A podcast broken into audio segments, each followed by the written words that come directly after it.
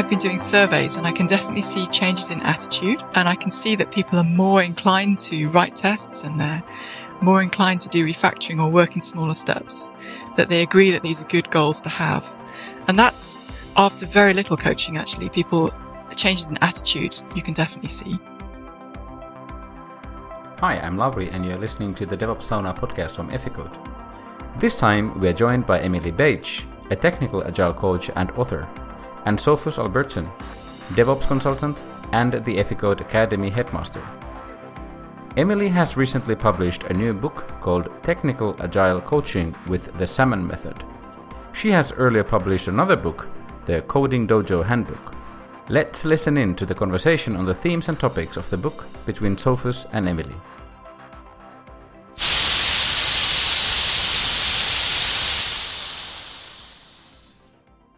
Hi, Emily, and welcome to the podcast, and thank you so much for joining. Hello, Sofus. Thank you so much for inviting me. So, you and I have been remote colleagues in a prior company before.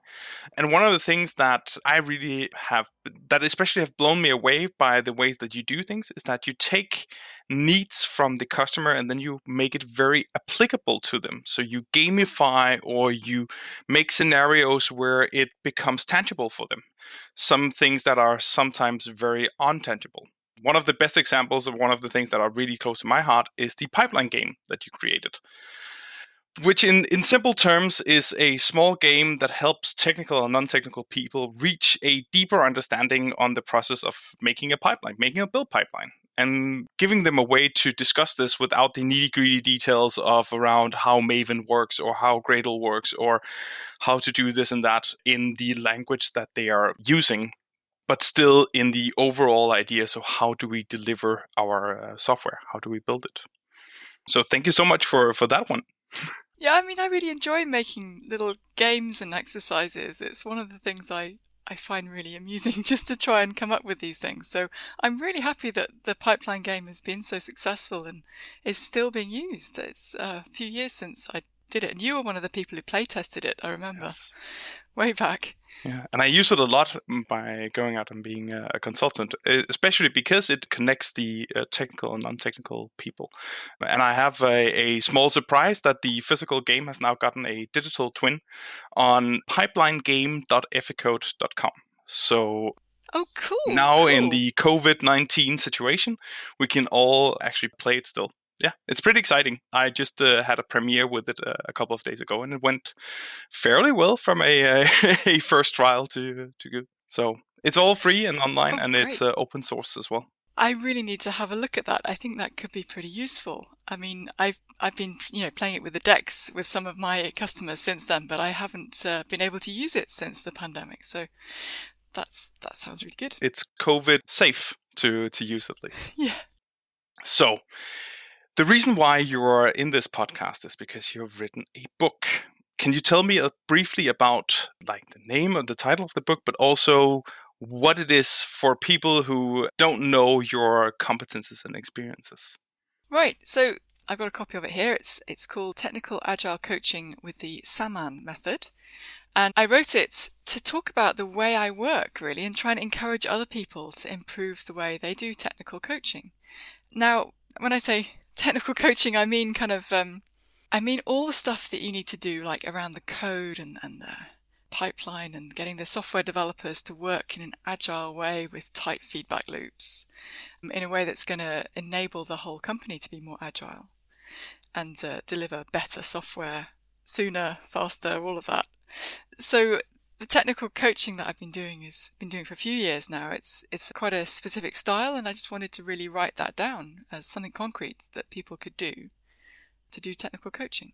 Yeah, and the reason why you called it Samman method is that I know you're living oh. in, in Sweden, even though you can't hear the uh, Swedish accent. Yes, yes, I lived in. I've been living in Sweden for over twenty years now, but I am from the UK. But yes, so Samman is a Swedish word, and it means together basically. And I wanted to give the method a name so that people would be able to search for it on the internet and so on. And a big part of it is this ensemble working, which is where you get the whole team together working in a, as a team. And ensemble is a French word that means together.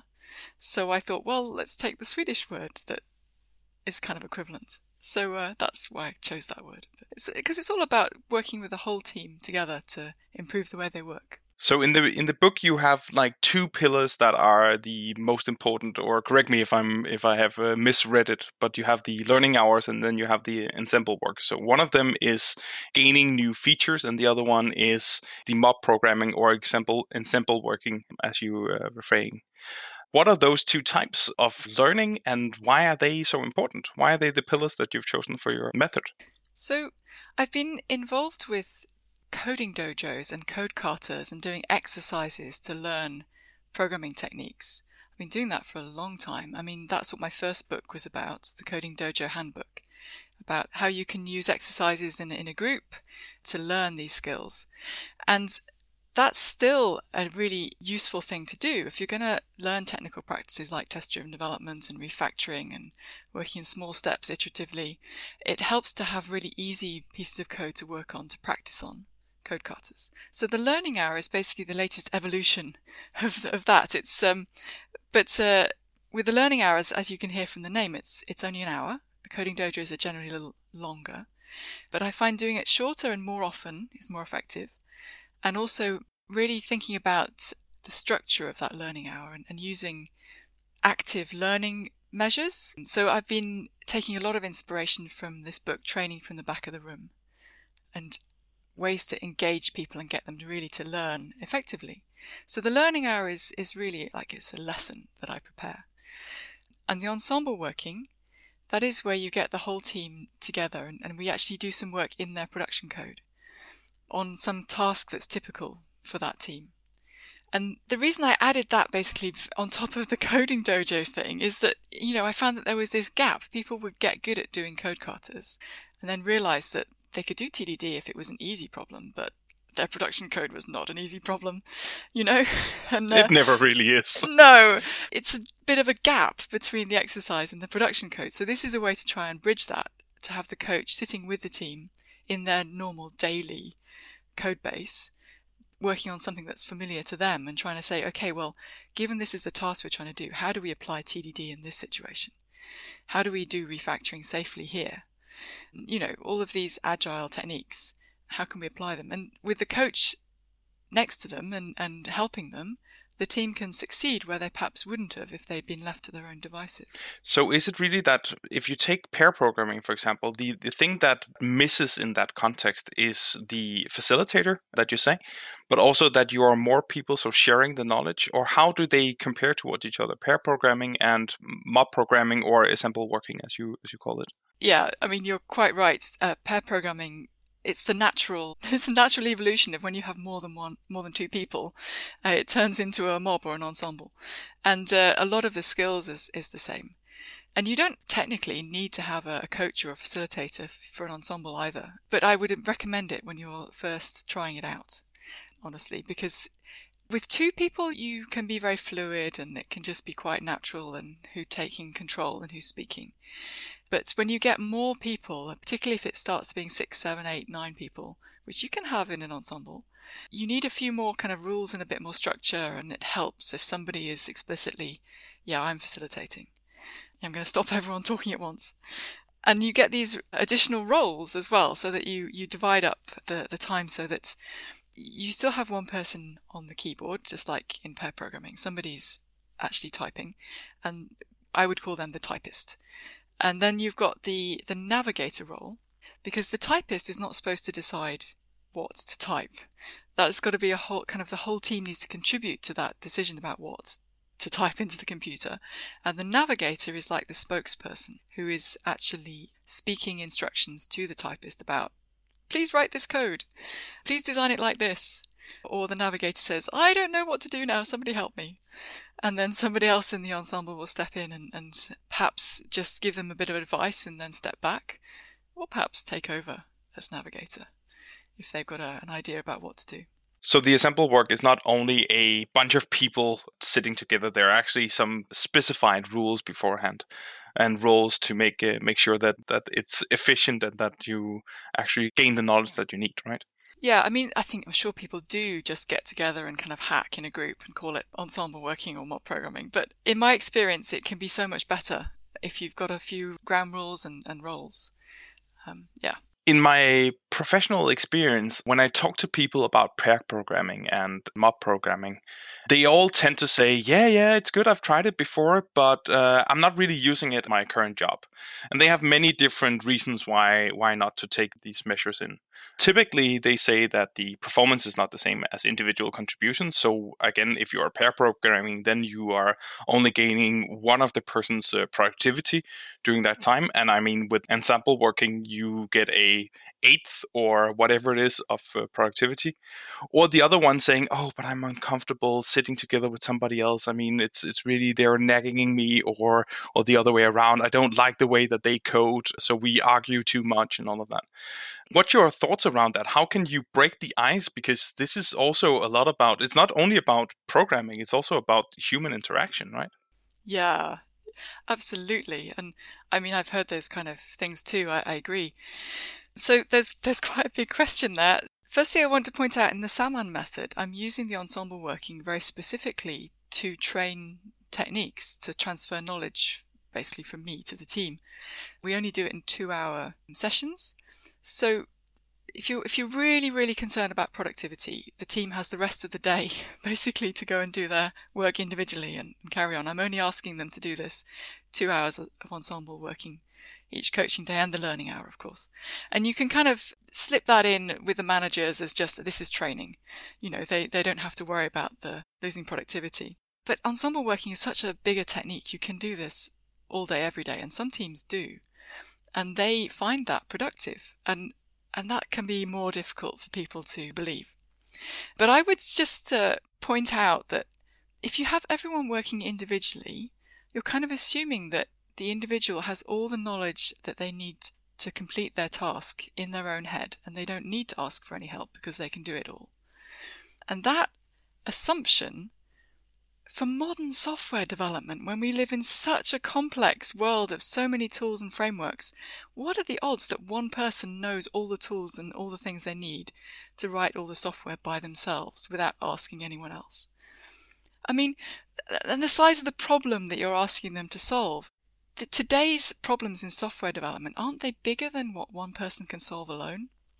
Maybe the whole problem with productivity in software is that we're trying to get one person to solve a problem that needs seven people to solve. Because that's what software development is. It's constantly solving problems. and uh, so that's basically what I, I kind of, the argument I make about productivity is, you know, software development, learning, solving problems. It could be easier in a bigger group. It could go faster. I think you have a very valid point there saying that that we try to do as software developers are not doing things that are known, just like building a bridge or making a house. We do it with unknown materials, we do it with unknown end goal, with changing requirements.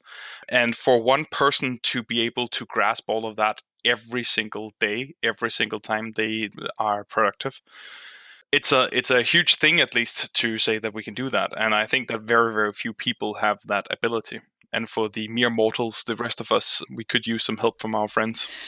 Yeah that's it's kind of like we, we're going to go well we're going to go well together. And the other point you made about you know people not wanting to sit with that person because they don't like them or it's socially awkward or i think teamwork is is really important in software that's what all the best software is built by teams these days.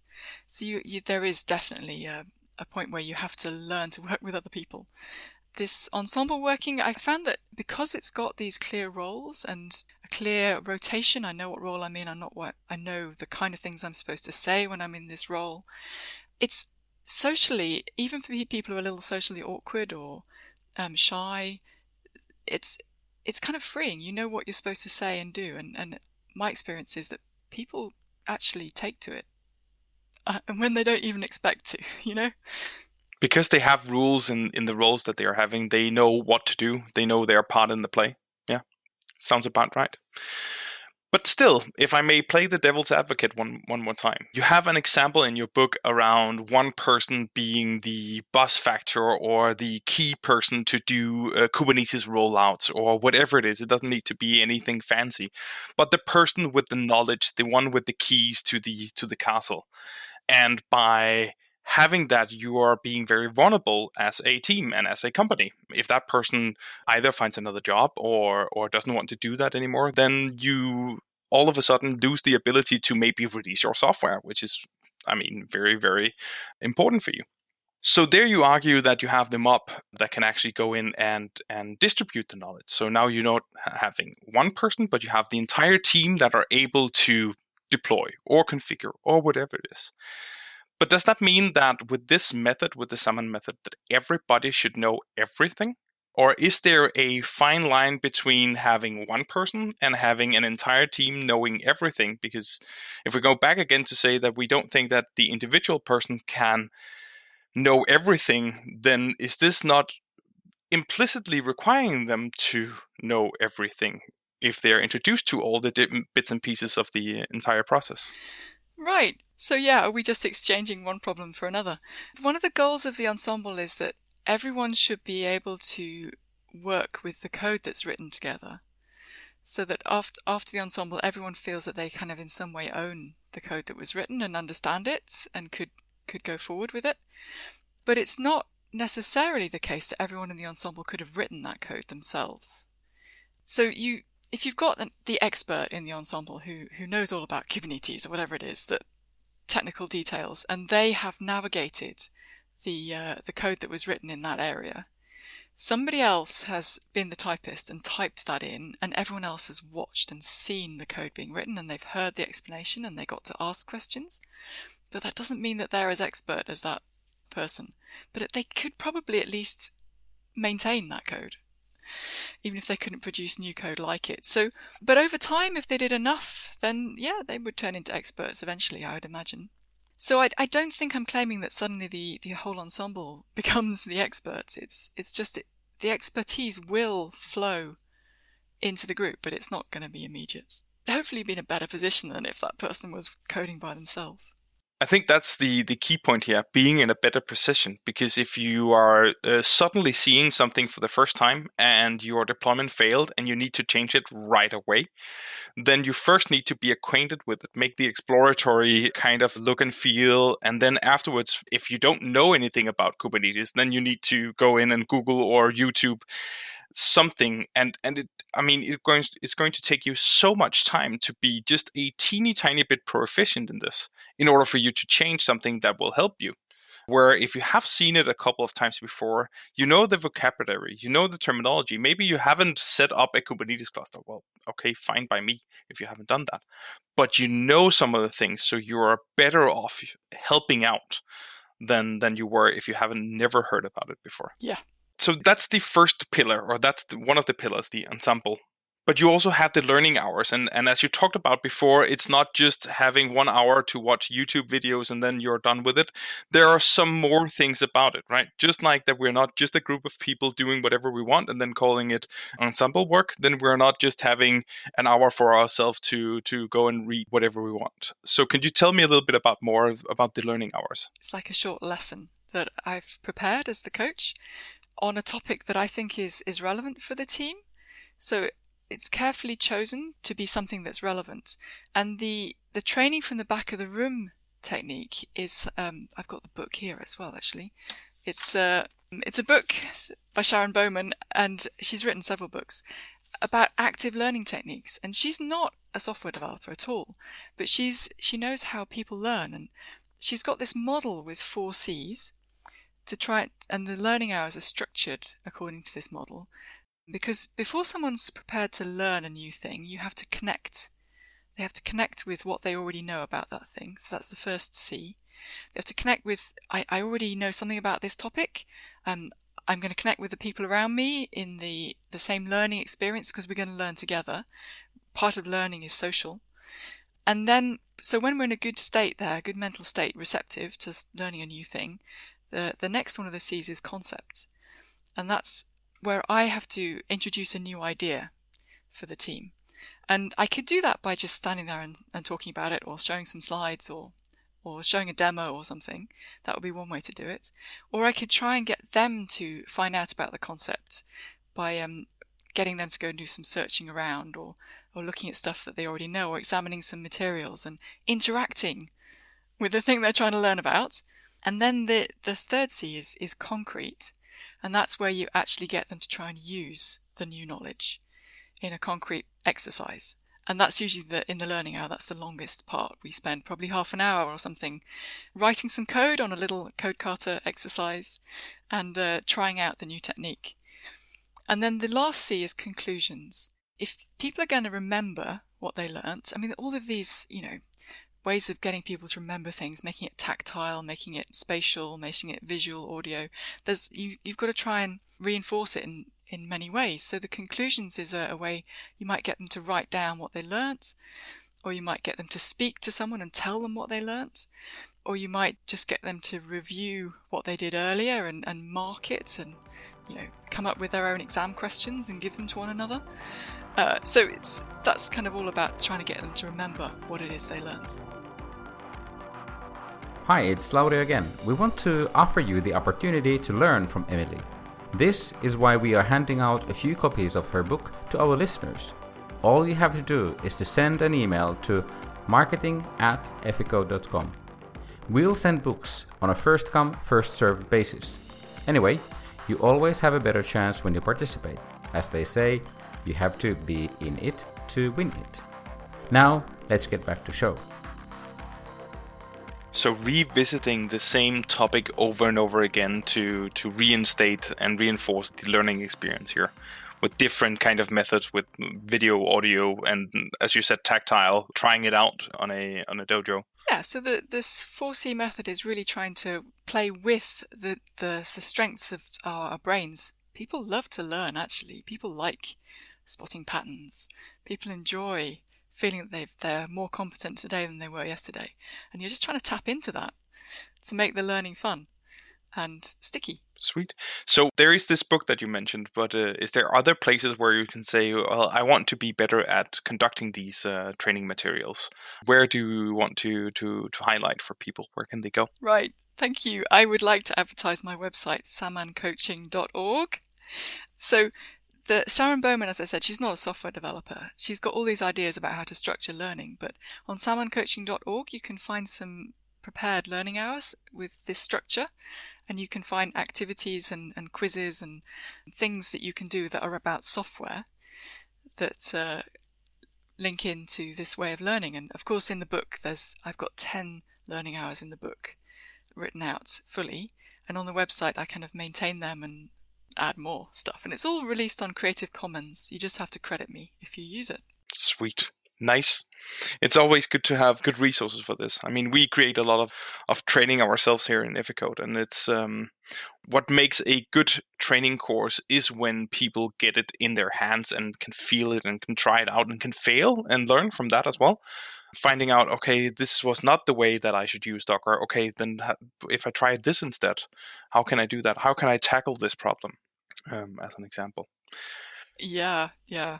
But with all good training and with all good learning, for me at least, you can find there's so much difference between coming into a group that is well oiled, that is a good cohesion with them, that have good communication. Trying to, to convey knowledge to them is just like buttery smooth. It works so well. It's fantastic. But if you come into a group where you can see there are internal struggles, there are people that are afraid to speak up, there are uh, shadow leaders and real leaders that don't really position themselves as they should, then it becomes almost impossible to do these kind of things um, because everybody is so occupied by all the other things that are in the room rather than the training itself. So, is psychological safety and a good working environment is that a precondition for the Samman coaching, or can this also be a tool to improve the psychological safety as a byproduct of of the of the coaching because you are a facilitator there? I mean, you make a really good point. Sophus, I'm sure that you've seen this and, and I, I recognize what you're saying that, yeah, absolutely. Some teams you walk in and you start working with them and you realize, oh, this is fun. They like each other. this is uh, they're actually you know cracking jokes and, and the work is proceeding smoothly and, and other teams you're like the work is not proceeding smoothly and that's because there's there's underlying conflicts here. Or they just don't like each other. So uh, that's that's challenging. I, I agree with you. I'm, I'm I've definitely seen that. And the thing with ensemble working is I'm there as a facilitator, and sometimes the focus, my focus is taken up hugely by just trying to get the group to work, just trying to get people to to not say the wrong thing at the wrong time or or talk talk badly and, and diss one another and say shut up i'm navigating things like that. You want to try and uh, get them to work together well before you can really start teaching them the rest of this stuff. So yeah. I see ensemble working as um, as a facilitator. I can start to do some things about that but i mean i'm not really an expert so that's one of the things i'm i'm looking to maybe improve about the Samman method is is how how can I make it even more effective by working together with like team facilitators or agile coaches or people who really understand the people dynamics and are good at creating that kind of psychological safety. So I wouldn't call myself a real expert there. I just I really know when it's working well it works well. And when it's not it's hard and sometimes you just need a, a true expert in, in psychology to crack some of these uh, things open. My, in my experience, at least, with the technical agile coaching that that uh, that you introduced as well, and, and other people have have taken up and continued, is that if you don't have a truly toxic environment, but just not a well-oiled communication platform, then doing these things will improve the communication, will improve the overall happiness of people because they are talking together and all of a sudden they are not making the same mistakes as they did before. They are not making the same communication errors as they did before because they have now gone used to actually talking together.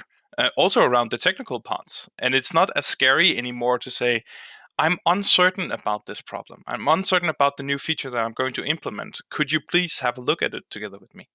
So it, it the the barrier to help becomes uh, quite a bit lower. I'm really happy to hear you've experienced that. Yes, I've I've also seen that. Yeah, with teams, it's one of the things that teams report actually. And I do a survey after the coaching, and they report that yes, I think our teamwork is better now.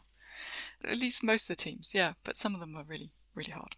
Again, we can't fix everything. Yeah. But as you said with the surveys, that that you that you're trying to measure this because we are at least with the uh, with the introduction of the accelerate book with the nicole Forsgren and the rest of the team we now see statistical scientific surveys that prove that for example having the uh, devops practices coming into your company will improve your bottom line I'm quite sure that they phrase it in a quite bit different way, but that's at least what I take out of it. So, how can we? Do you have anything like that? Do you have scientific studies that will show that the Samman method will make your company more uh, profitable, or at least how do you see that this actually works? How do you prove this to a a potential new customer? I wish I had the thing that would say, yes, Samman coaching will improve your bottom line. You will make money. No, I, I don't have that, I'm afraid. I'm also really excited about the Accelerate research and the way they've managed to link all these technical practices to actual real world bottom line outcomes. Because I think that's really encouraging. And, and test driven development is one of the, the things that they they point to as, as driving success with continuous delivery, which drives success with the business and reduces burnouts and stuff like that. So TDD is definitely in there in that research.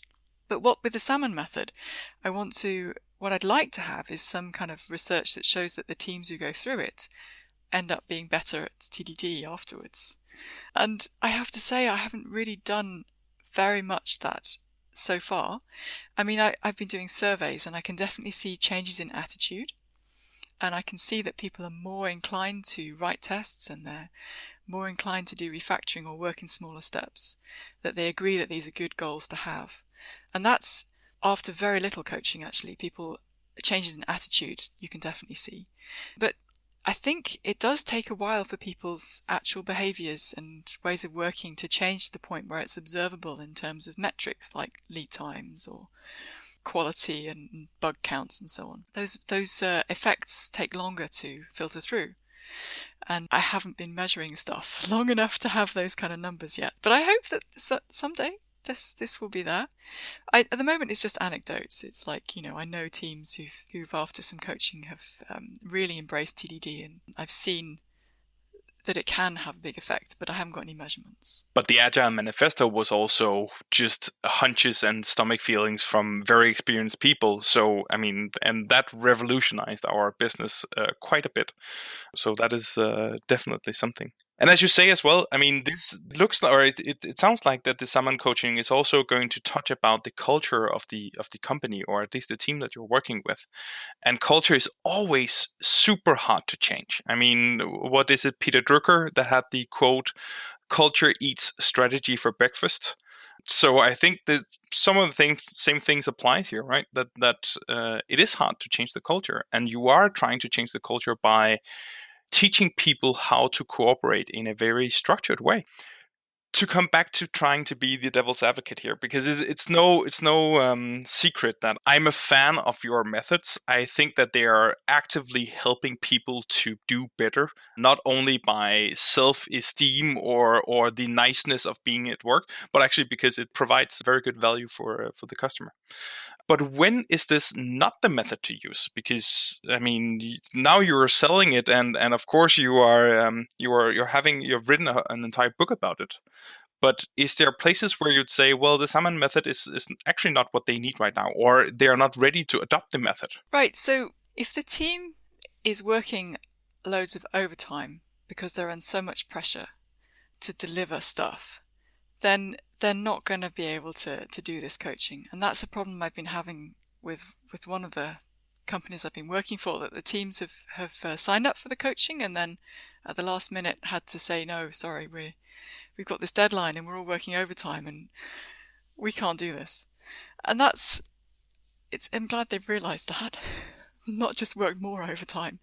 But yeah, that's, that's a situation where I definitely pull back and say, okay, you, you need to have the space to, to slow down a little so that you can learn some new skills and invest in your team and then speed up later and avoid that overtime for the next deadline, but possibly it's not going to help you for this deadline, you know?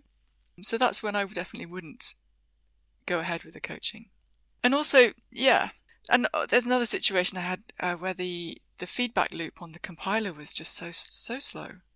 The compilation took so long that you know five people sitting on the ensemble waiting for the compiler for most of the session. It's like we actually we got around that in the end by finding a very small piece of code that we could compile by itself and work on that, and we we got through it. But that can be challenging too if, if the technical environment is just too slow when your when your feedback loop is uh, is longer than than what uh, your heart can take then then it becomes very very hard yeah so you talked about this when teams are, are stressed or working overtime. And I could see that some new potential customers would also say, well, how long should I do this or should we do this in order for me to see the benefits of it? So, do you have any measurements around how long does it take for a given team to reap the benefits of Samman method? Well, in my experience, the first thing that is happening is usually the team needs to learn the ensemble working roles and how to behave in each role and how to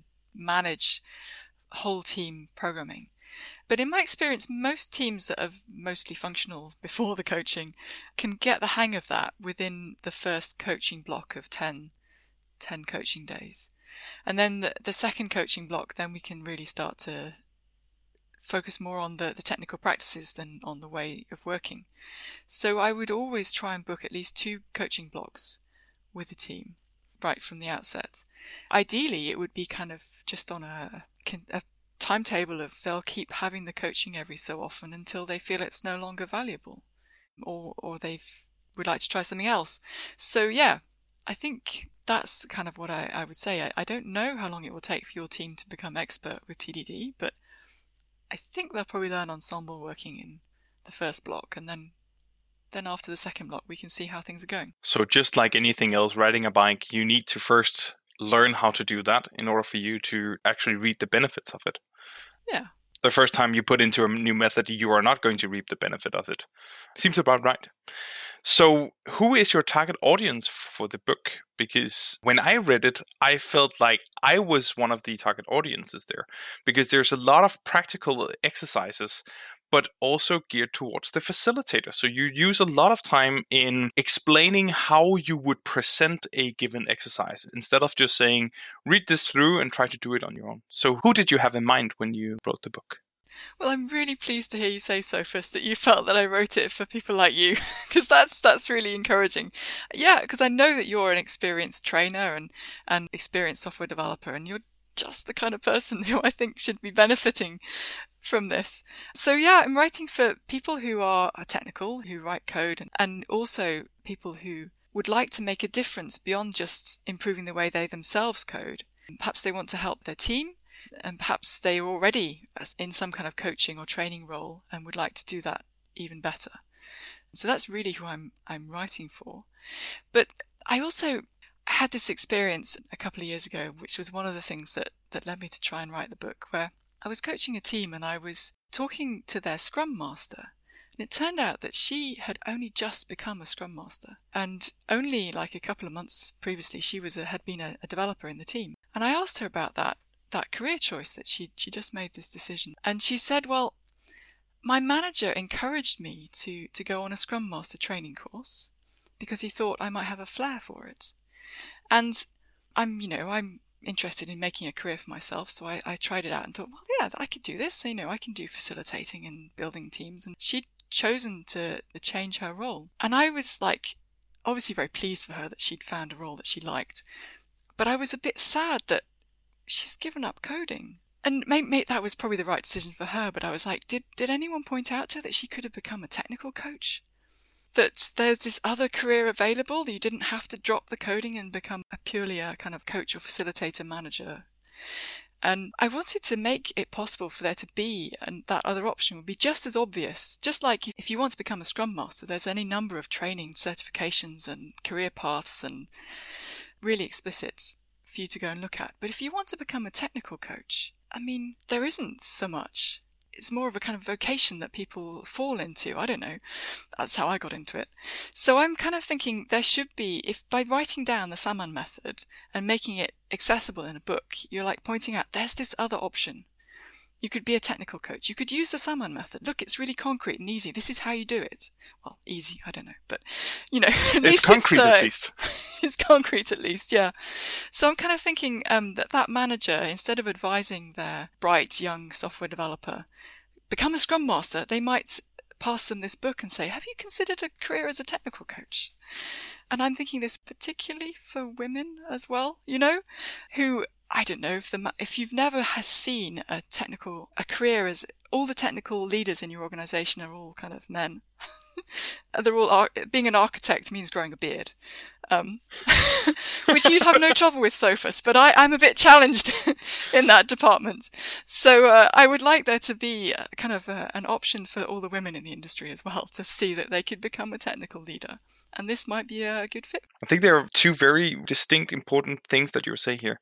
That being an agile coach or a scrum master or something like that is all about the process, but it's not really about the technical part. But before you introduced technical agile coaching for me, I didn't know that that existed. So it was like a void where you could say that that there should be something there because uh, being good at programming is not something that you just do. It's something that you train just like anything else. So why don't we have a coach for the technical part, just like we have a coach for the process parts as well? And yes, for people that might not be super nerdy into a very specific topic, but is good at also explaining things, then the the technical coach part of it is very intriguing. So I hope that it will be more people like you will think, oh yeah, I could be a technical coach. And I don't have to give up coding. I can use all my people skills and facilitation abilities. And, and that's going to be uh, a fun career for me. Uh, I think it's a fun career for me, so could be for other people. For those who have, who haven't read the book yet, I think what I what I find very interesting in it is that you are not only sharing the method itself in a very narrow scope, but you actually fold it out, just like you say now, saying, How do you conduct a facilitation? Here are some examples of the exercises that you can do. It's important when you do this and this that you keep contact with the given people that you're working with. So it's also around a field guide towards becoming a technical agile coach and not only saying, This is a method, follow this method, and you will be successful. Yes. So I'm trying to give a few hints to how to, to make this into a career. And that's another thing I'm thinking how to develop that, how to make it even easier for people to get going with this kind of thing. Because I, I think it, it works, it's valuable, people need it. There should be more technical coaches out there. I think definitely as well. Yeah. Thank you so much, Emily, for joining. It's been a pleasure talking to you, and I hope that the book will be read by many, many people. I think uh, uh technical agile coaches and Samman method is a thing that we should have more in in the world. So, is there anything you would like to to say just uh, before we end this uh, this episode? It's been really great talking to you as well, Sofus. Thank you so much. And if um, I just wanted to point out, if you are interested to find out more, there's the book, and I'm, I work for ProAgile, which is a consultancy company, and we offer this kind of coaching, and maybe that could be useful to you or someone you know. Thanks. Fantastic. Thank you so much. Thank you for listening. If you haven't already, please subscribe to our podcast and give us a rating on your platform. It means the world to us. Also, check out our other episodes for interesting and exciting talks. All I have to say to you now is take care of yourselves and keep up the zero day delivery.